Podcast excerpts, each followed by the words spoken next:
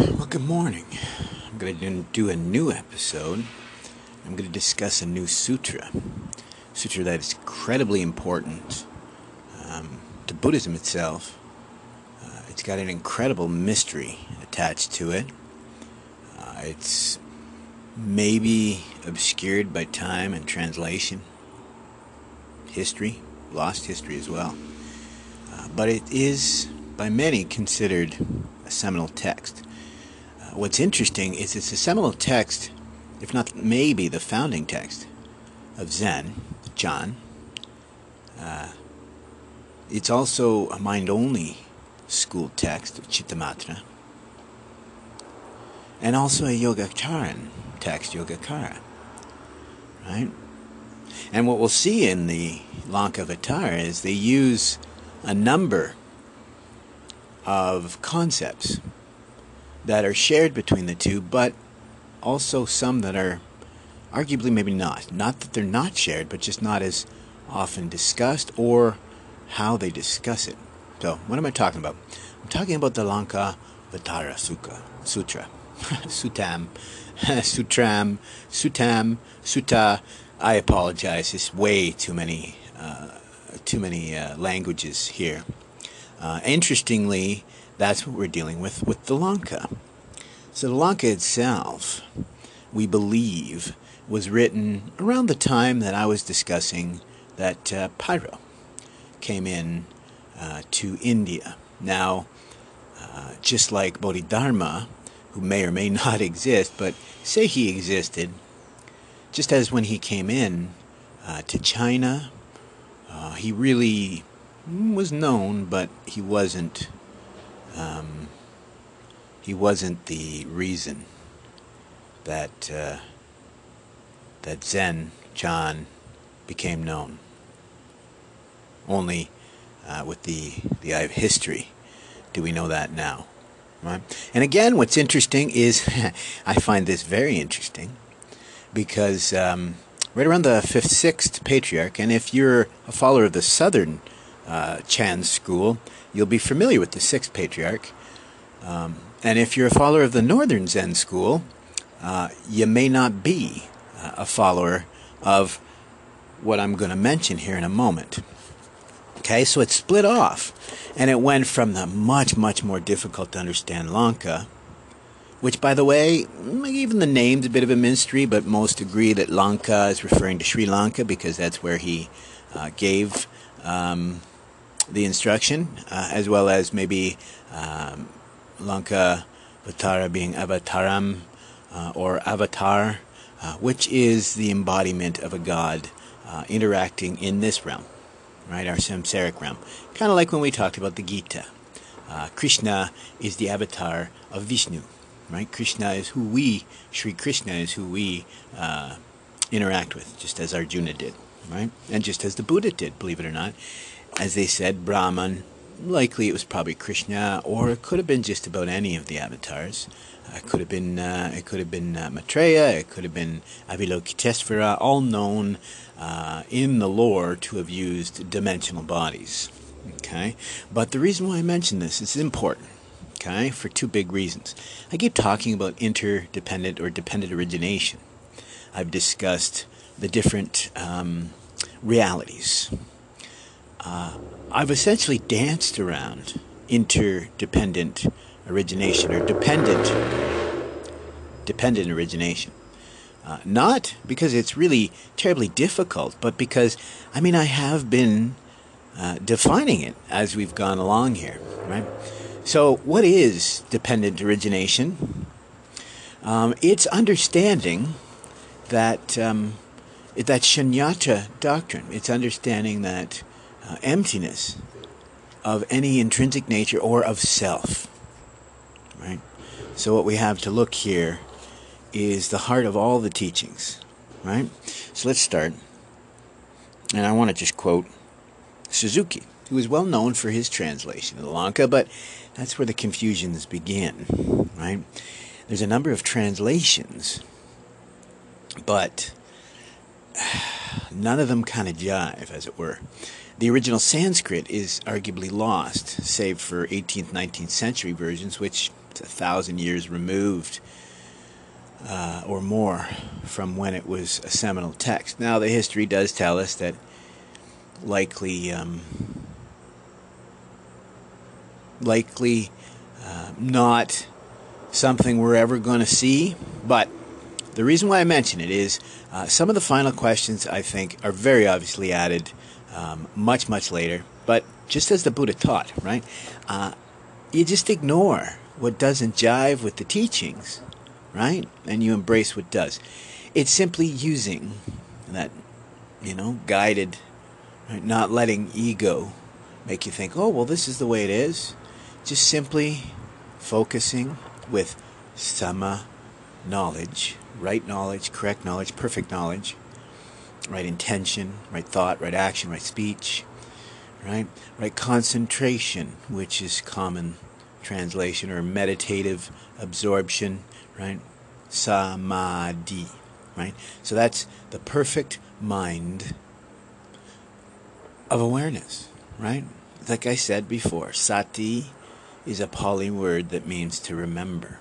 We use it, they used it to mean mindfulness in a context of um, sharing the Dharma, the teachings. Same as dhyana was the word used for this contemplative absorption, this focus, this awareness.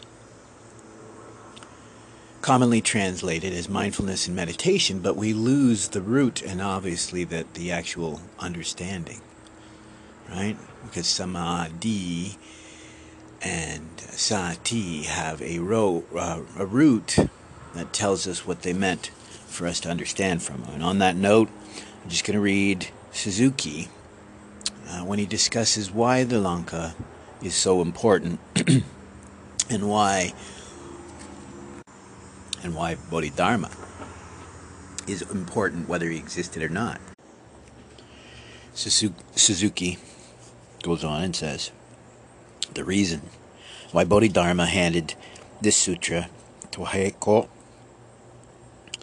was containing as it was containing the essence of Zen Buddhism. Okay, I'll go on. I apologize for that. Frog in my throat. And as I said, I'm going to continue with a quote from D.T. Suzuki when he's discussing the importance of the, Lanka and Bodhidharma himself. The reason why Bodhidharma handed this sutra to Heiko as containing the essence of Zen Buddhism must be sought in this that the constant refrain of the Lankavatara is the all importance of the inner perception, pratya magati, or self realization, which is svasiddhanta.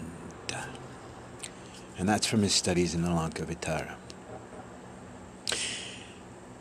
And it goes on and says, um, indeed, it's a constant refrain. It's firmly rooted in what would later become known Yogacara Buddhism. It also talks about the Bodhisattva path, which is still a constant uh, refrain in the Mahayana discourse. And so he goes on and he talks about the questions being uh, posed.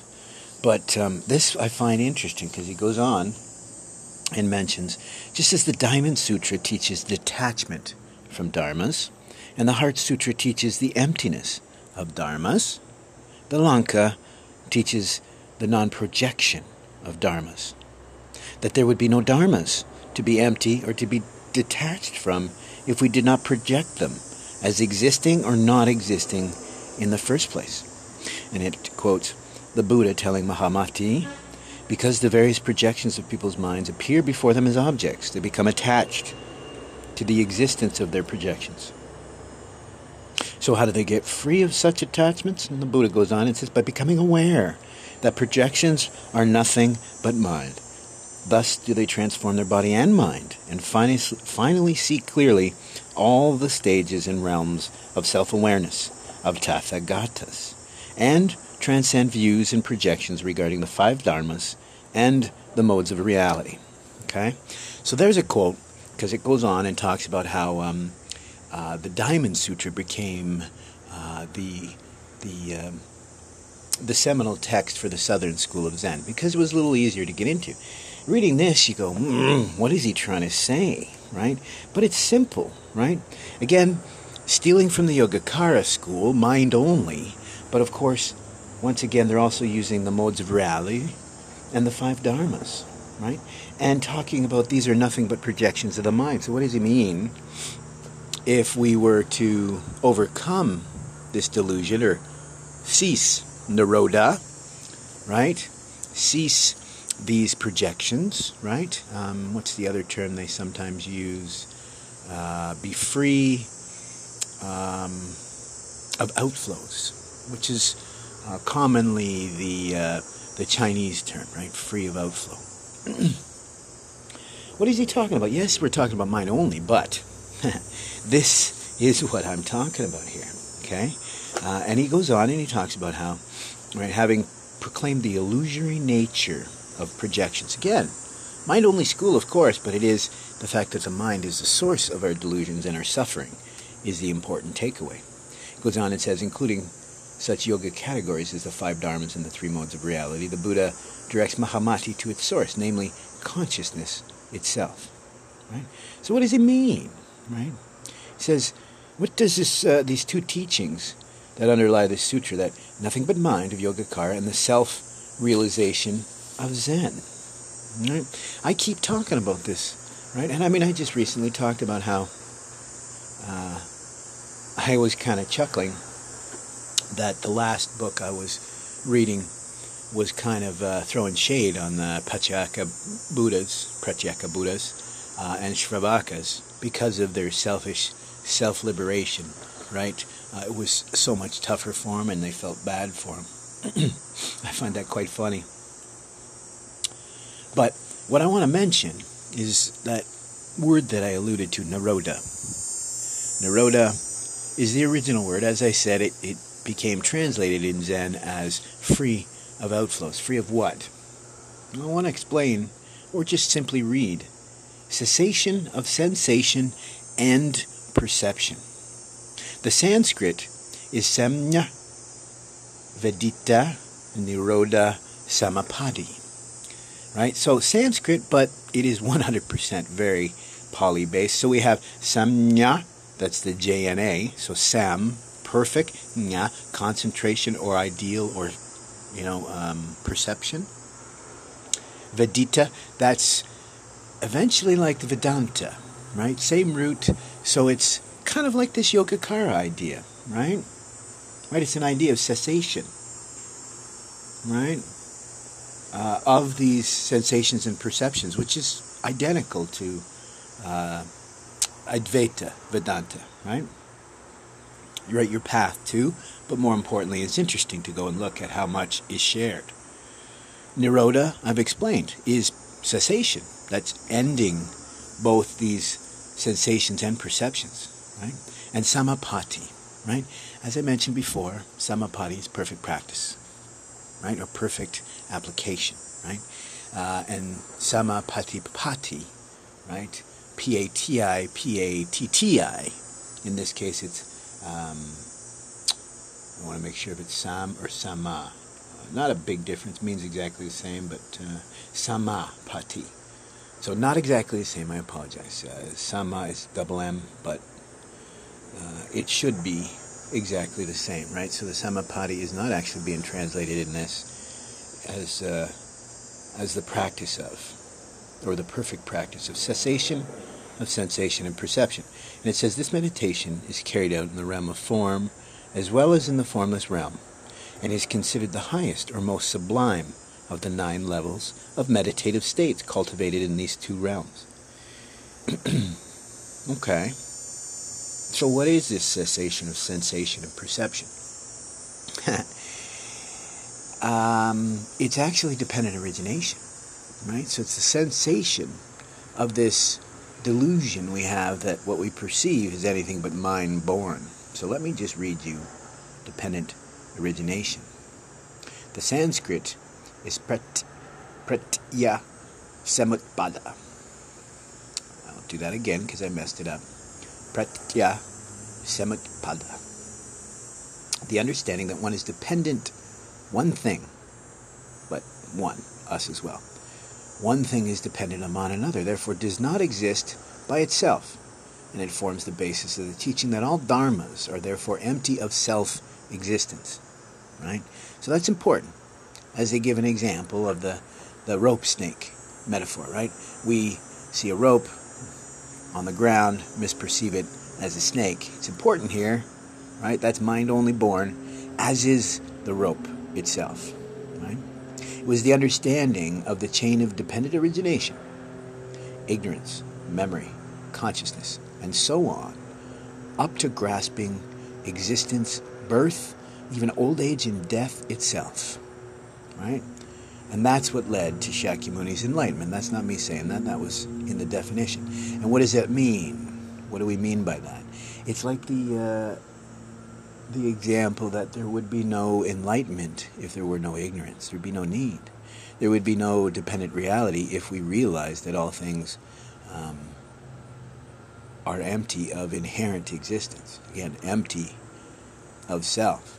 So, that idea of oneness, again, as we were talking about, that Tathagata Garbha, that awakening to our Buddha nature, our store of Buddha nature within us. If that doesn't make us oneness, um, certainly not the Brahman nature, but it's no different when we all share the same quality, right?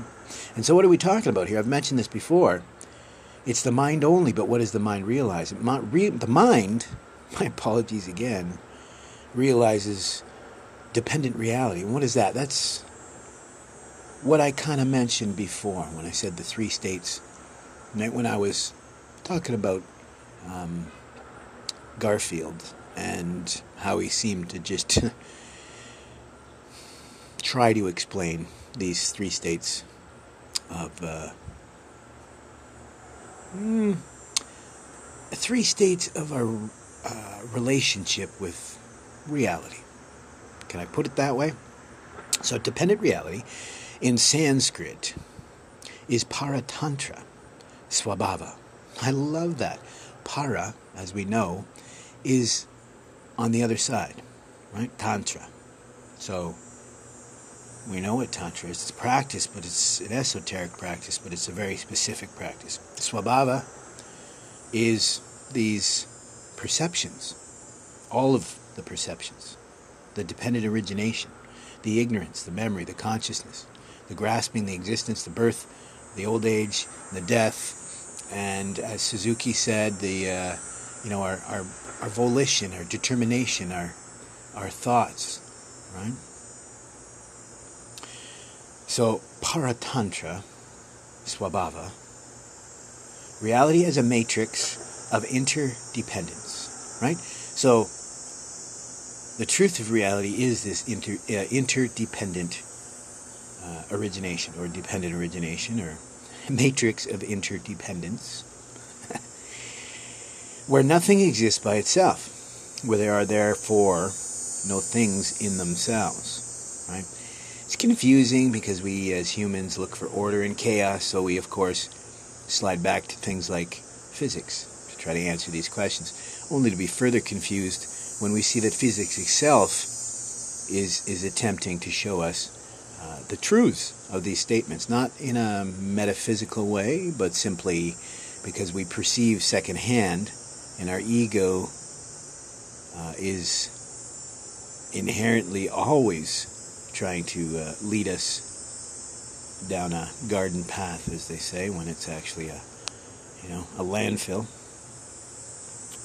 right? So it's that understanding that reality is a matrix of this interdependence, where nothing exists by or of itself, where there are therefore no things in and of themselves. No self, no um, truth to the existence of any particular thing. Again, goes back to the marks of existence, right? That uh, that uh, all things are impermanent. It goes on. It says dependent reality is also referred to as prati, pratya samutpada. That's the one I'm more common with. Samut pada, right? Or dependent origination, right? It's the snake rope analogy. Dependent reality is the rope while it forms the basis for misperception. It's also a misperception as if it's arbitrary designation without self existence. Again, doesn't really explain what we're going after here, does it? Right?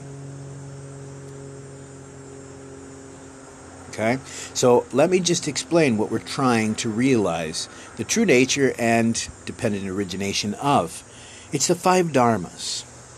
In Sanskrit, that's the pacha or paka. I think it's pacha dharma. It's a single C, but I think it's a cha, pacha, pancha, pancha, pardon me. Pancha dharma. If you're following on and, and looking up these terms as we talk, I know I'm not. I have in the past, don't misunderstand. I just, I'm going on purely memory.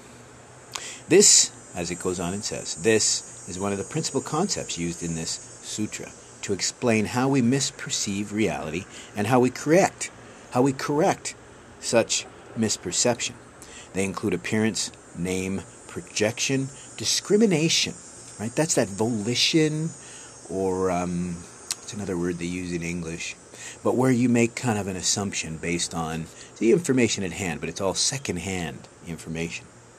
And it goes on and fin- finishes with correct knowledge and suchness, right? So the five dharmas is appearance, name, projection.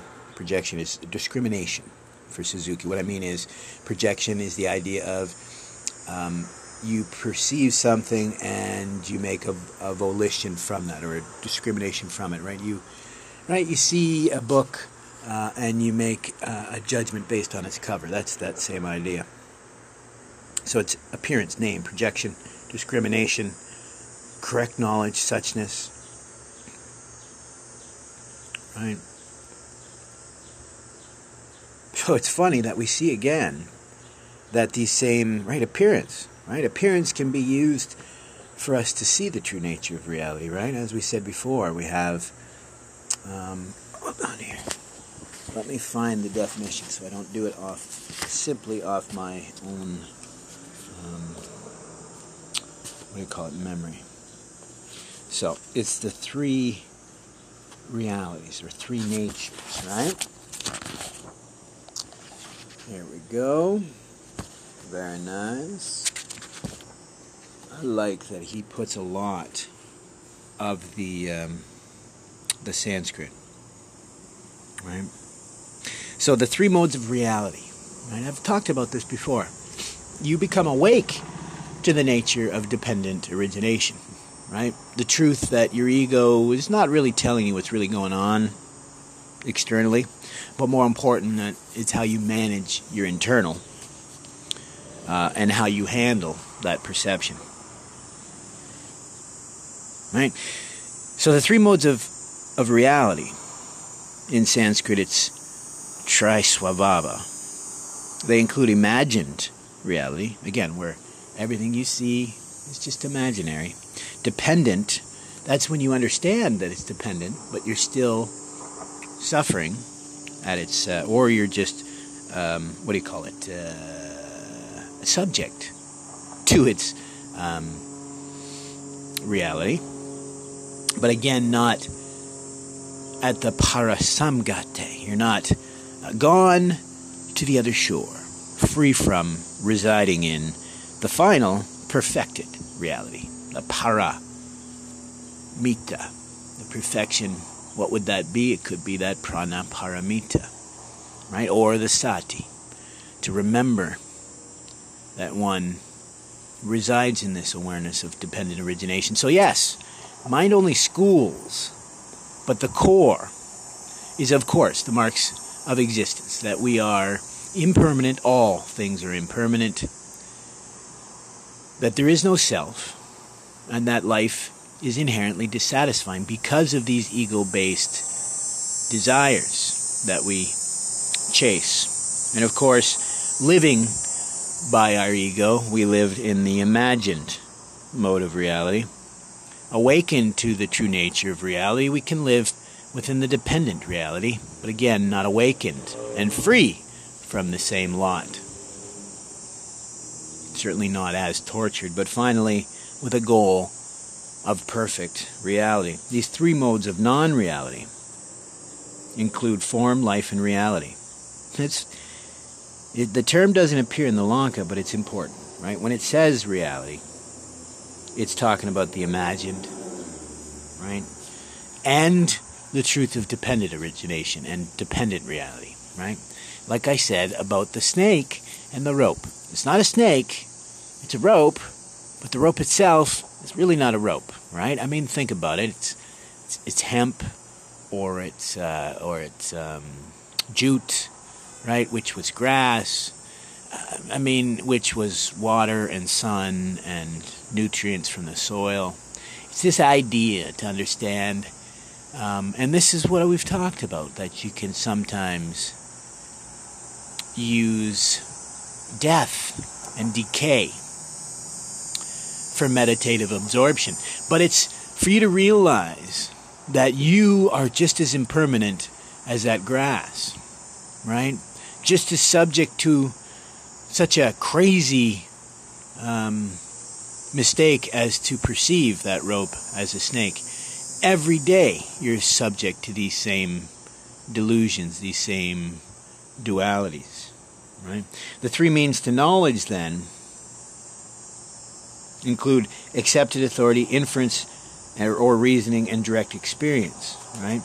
That's, again, as I said, both our path to liberation, but also the source of our suffering, same as the mind, right? Because accepted authority, if we accept our authority from our ego or from a wrong source, we'll be just as jaded and deluded. Inference or reasoning, that's why we must be sure that we're rooted in the Eightfold Path or sama actions and thoughts and concentration and effort. Because that's how we can transcend the delusion inherent in inference or reasoning. And finally, direct experience. Sometimes very, very difficult or near impossible. Because again, we're experiencing our existence arguably secondhand. Our mind is being told what it experiences, and our ego tends to jade it. So it's an interesting idea whether we would be able to directly experience reality or not. Right?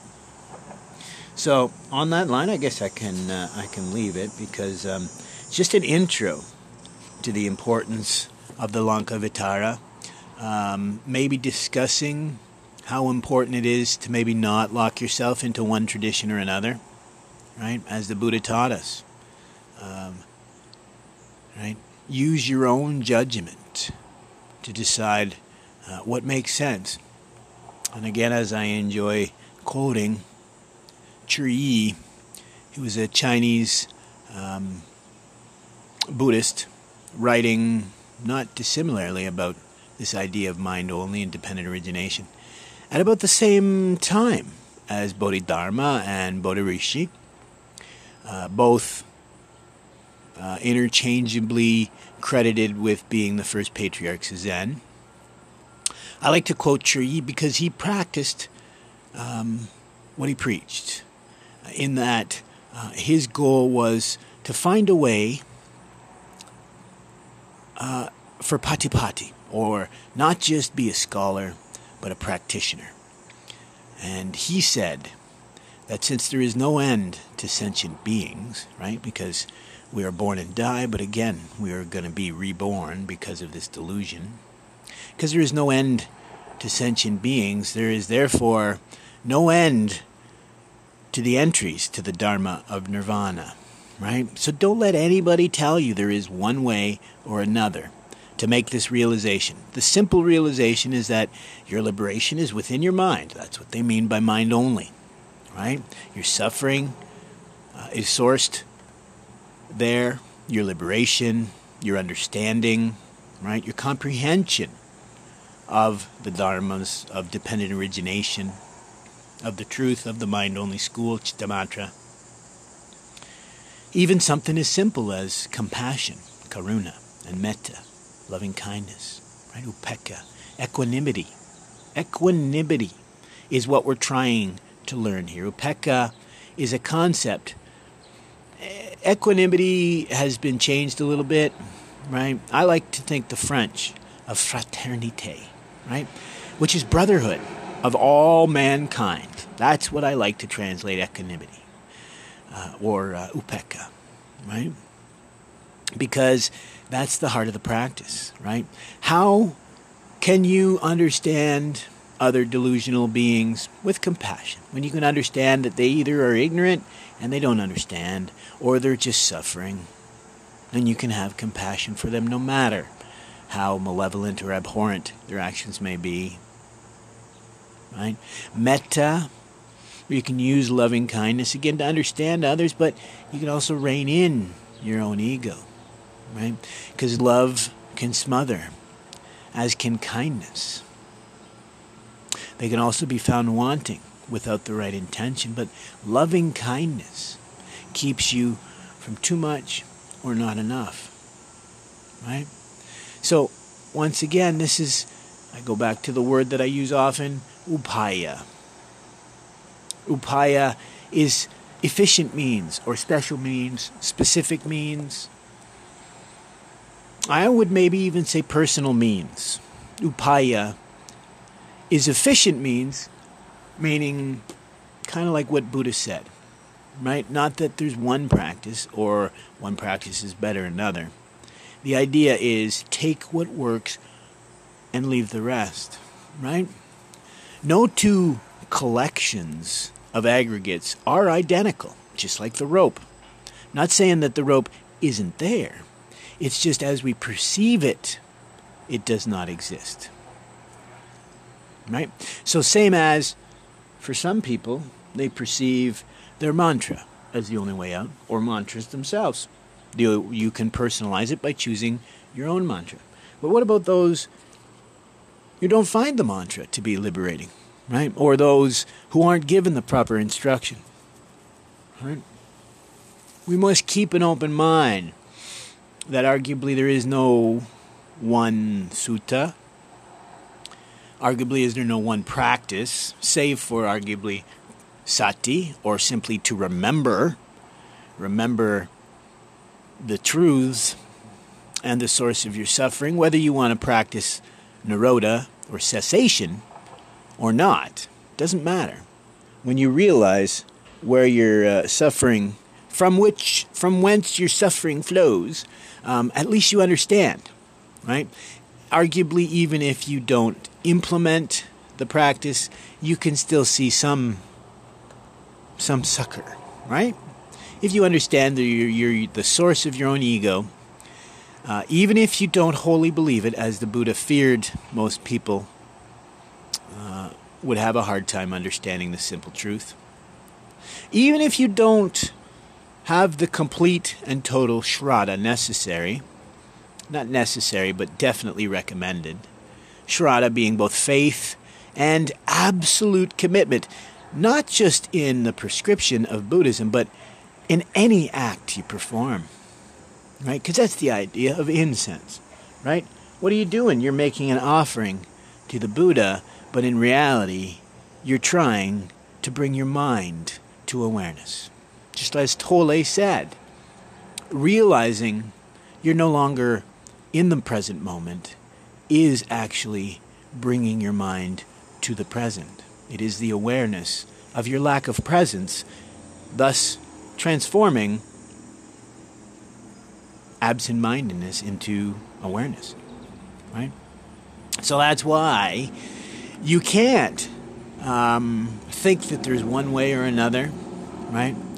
because I mean, as I've said, for me, I nearly gave up um, the practice, right, and became simply a scholar, right, or a fan, um, and not a practitioner, because I incessantly, and this is why I used to call myself a Pacceka Buddha, is because I was a sole practitioner, because I was made to feel such a heretic, because I was unable to sit. Right? Fast forward 35 or 40 years, and I'd been suffering for a long time with a uh, with with a rare and incurable disease, right? So there was twofold, right? Should I not take my medicine?